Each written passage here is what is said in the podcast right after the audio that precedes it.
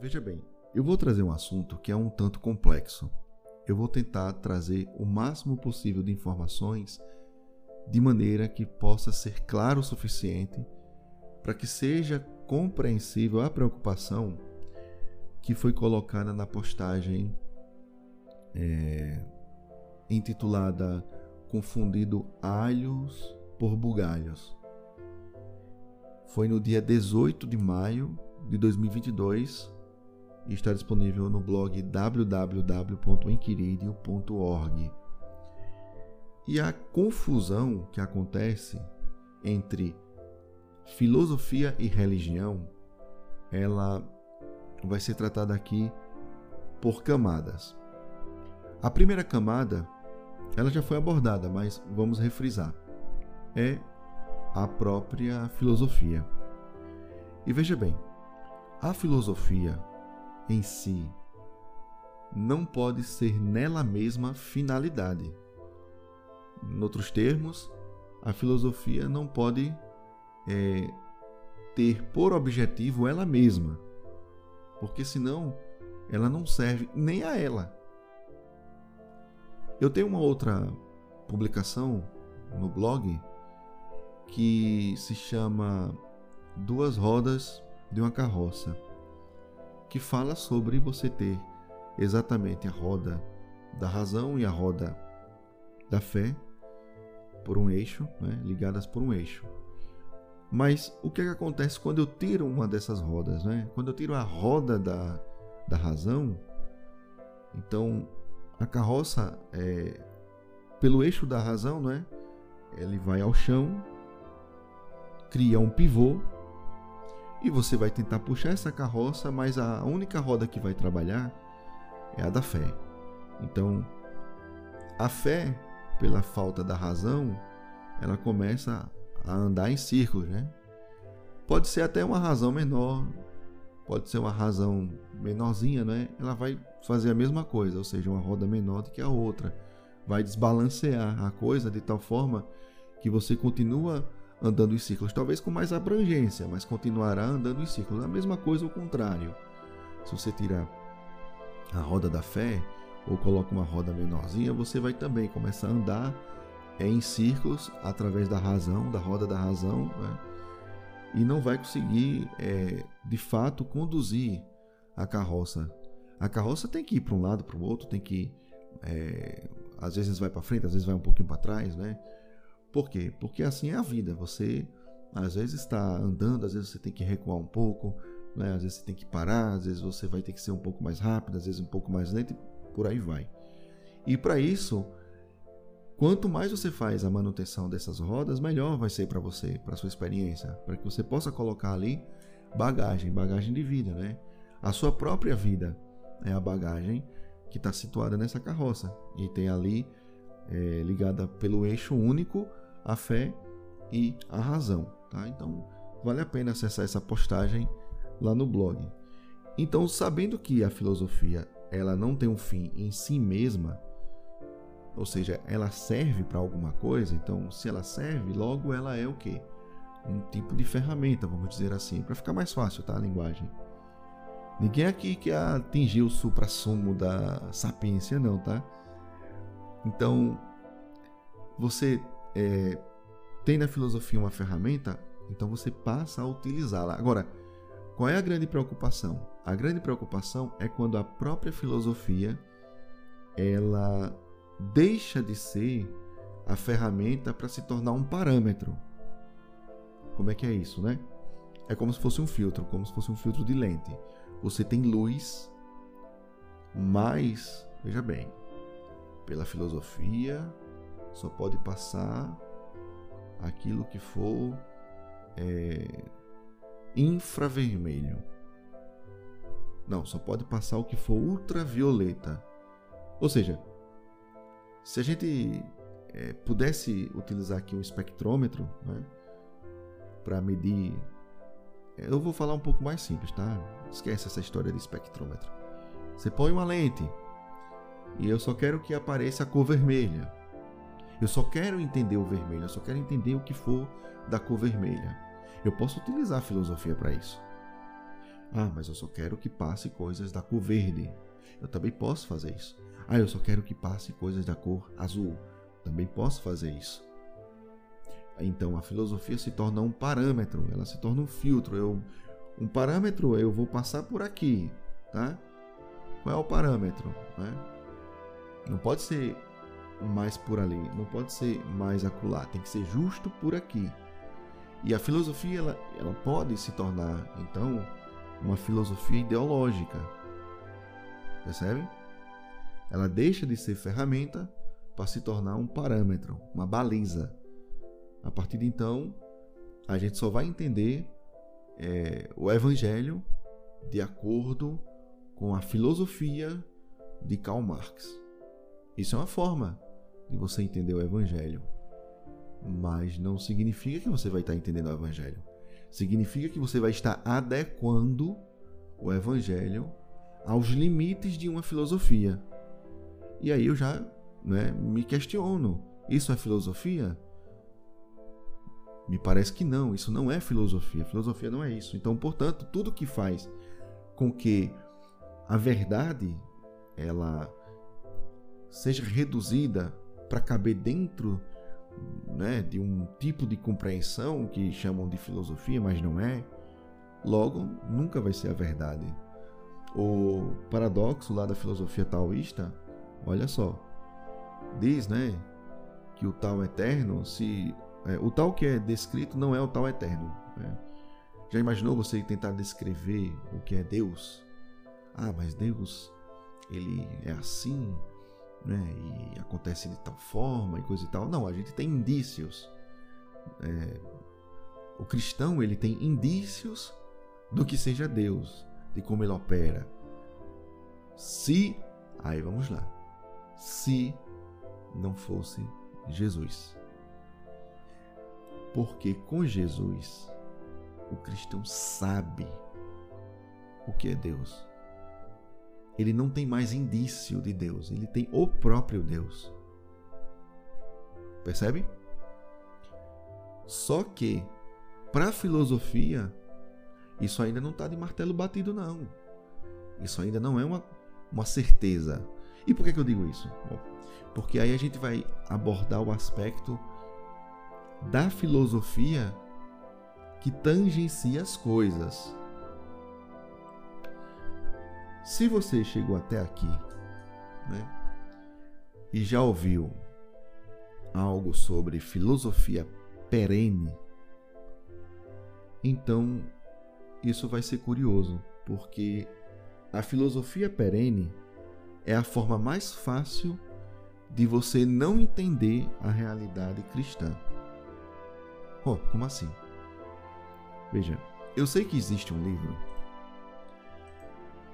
um livro muito difícil de você obtê-lo agora de forma física, porque nenhuma editora, pelo menos até então, está republicando esse conteúdo, que se chama A Educação Segundo a Filosofia Perene.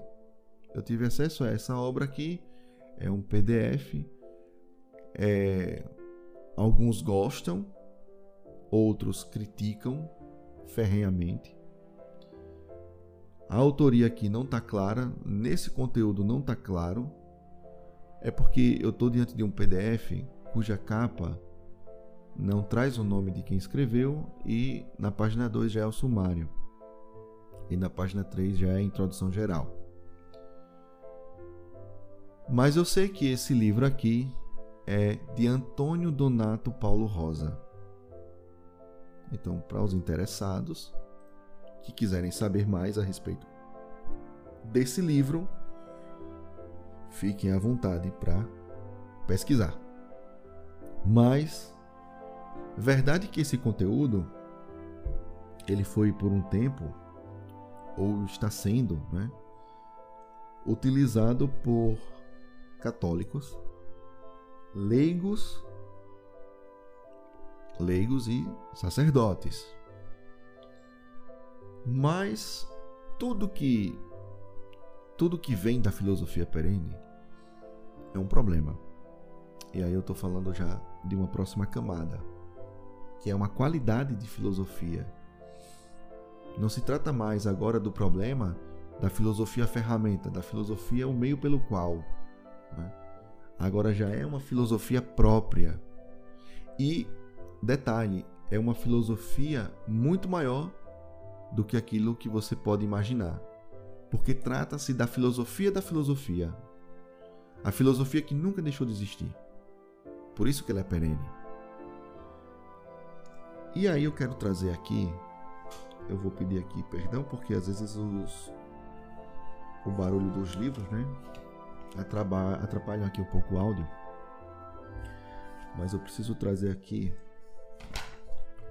Veja bem. É, antes de trazer aqui o que eu tenho em mãos, é o seguinte: é, você conhece ou pode conhecer através de alguns autores, né? De algumas pessoas que estão tentando ajudar para que você atinja a razão. E veja, a razão é necessária.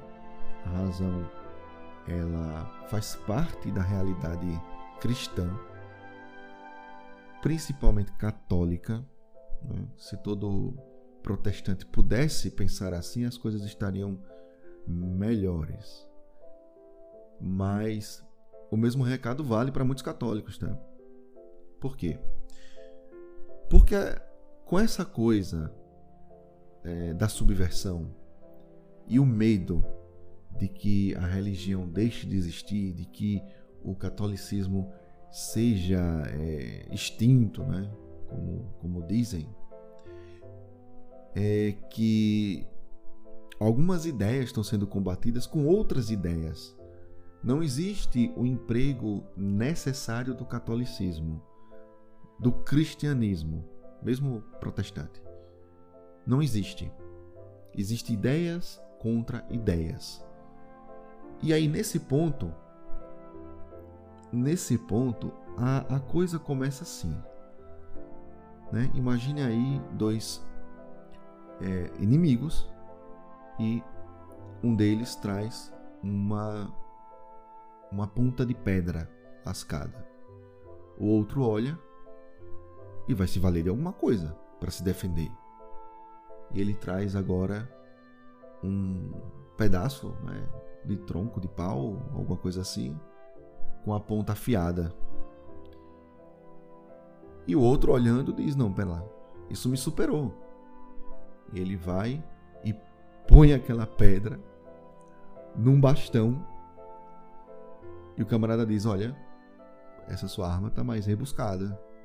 vou rebuscar um pouco mais a minha. E nesse processo a gente vai chegar na bomba atômica. Para encurtar a história, né? Bem assim é com o pensamento, bem assim são, são as ideias. Quando eu quero ganhar a coisa tão somente pelas ideias, eu vou fazer exatamente isso que acontece com as armas. Porque a ideia vira uma arma. E aí, qual é o limite? Não, é? Não tem aquela coisa do qual é o limite do humor? Então, qual é o limite aí da ideia? Qual é o limite de você usar a filosofia? A filosofia tem algum freio? Existe alguma ética para a filosofia? Existe, né? Pode ser que exista.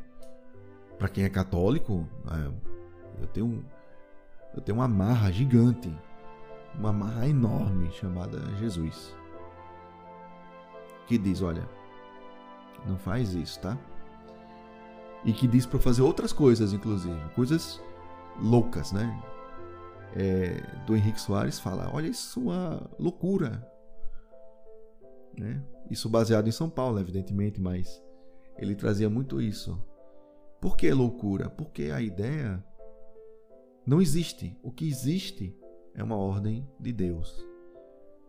E para o mundo isso é loucura. Não, pera lá. A pessoa está combatendo comigo aqui eu tenho que trazer uma ideia mais rebuscada.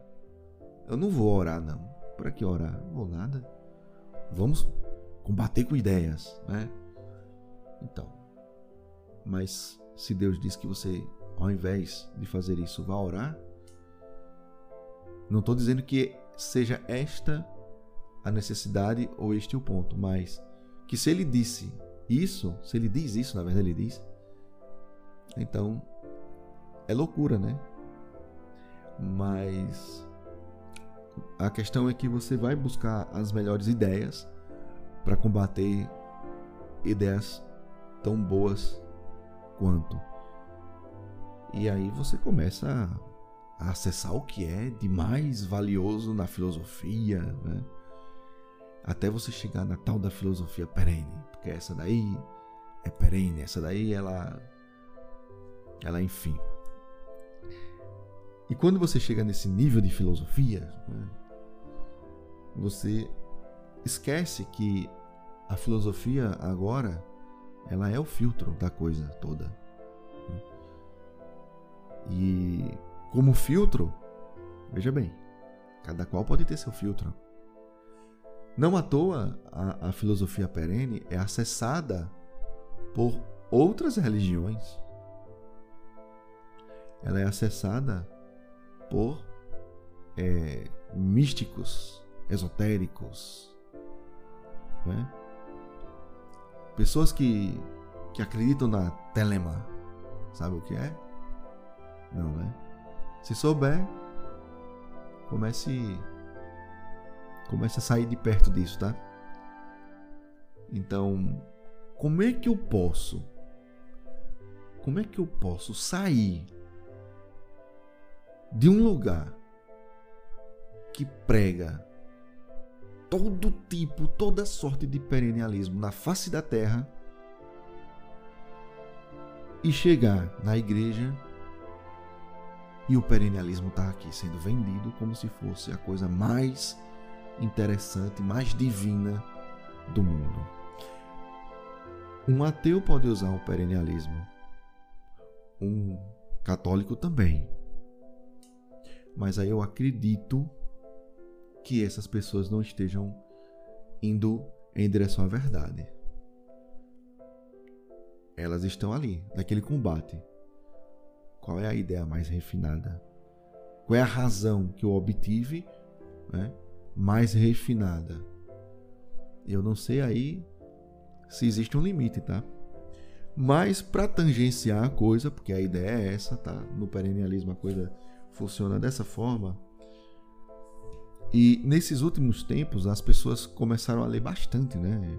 É, é, desde, desde os filósofos, né? Os livros mais cascudos assim, né? Até obras de ficção, mas que são ficções importantes, né? E aí a gente tem o George Orwell, tem o Aldous Huxley. Né? E o Aldous Huxley, para quem não sabe, ele também já escreveu sobre a filosofia perene. E eu vou dizer a vocês, lógico, não que Aldous Huxley seja o supra-sumo aqui da, né, dentre os sapientes, mas eu acredito que ele foi o mais honesto possível ao tentar, já na introdução, dizer o que é filosofia perene. E ele vai falar da seguinte maneira, tá? Preste bem atenção. A expressão foi cunhada por Leibniz.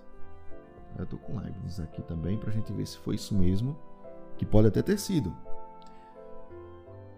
É, foi cunhada por Leibniz, mas a coisa, ou seja, a metafísica que reconhece uma realidade divina substancial no mundo das coisas vidas e mentes, a psicologia que encontra na alma algo semelhante ou até mesmo idêntico à realidade divina, a ética que insere o destino final do ser humano no conhecimento do fundamento imanente e transcendental de todo ser, essa coisa é imemorial e universal. Ponto. Então ele vai falar da metafísica, né, que reconhece na realidade é, divina, substancial no mundo das coisas. Você vai ter aí então toda a ideia indo justamente para aquele para aquilo que ele fala sobre o conhecimento do fundamento imanente, o imanentismo. E aí, como é que raios eu posso estar tá combatendo o imanentismo vendendo ele. Né? Me parece que as regras. Veja, eu não estou aqui realizando uma crítica Né? Porque veja lá, as pessoas que se baseiam na tal obra aqui do do Antônio Donato, eu não posso falar delas porque eu não conheço a obra em sua extensão. Como também, por exemplo, eu posso trazer aqui é, o citado Leibniz, e me parece que Leibniz ele ele pode até não ser católico necessariamente, ele eu acho que não seja, talvez anglicano, não me recordo, tá? Se você tiver a biografia dele aí fácil, talvez seja interessante. Mas Leibniz ele trata as coisas de uma maneira é, respeitosa, pelo menos, né? Ele vai tratar aqui da questão é, é, sobre sobre o mistério e as leis admiráveis do reino dos céus e a grandeza da suprema felicidade para Deus. E ele fala sobre os antigos filósofos, né, que conheceram muito pouco estas importantes verdades. Ele diz: só Jesus Cristo as exprimiu divinamente bem e de uma maneira tão clara e familiar que os espíritos mais grosseiros as conceberam. Também o seu evangelho mudou inteiramente a face das coisas humanas. Ele, ele nos deu a conhecer o reino dos céus ou esta república perfeita dos espíritos que merece o título de cidade de Deus, cujas leis admiráveis descobriu para nós.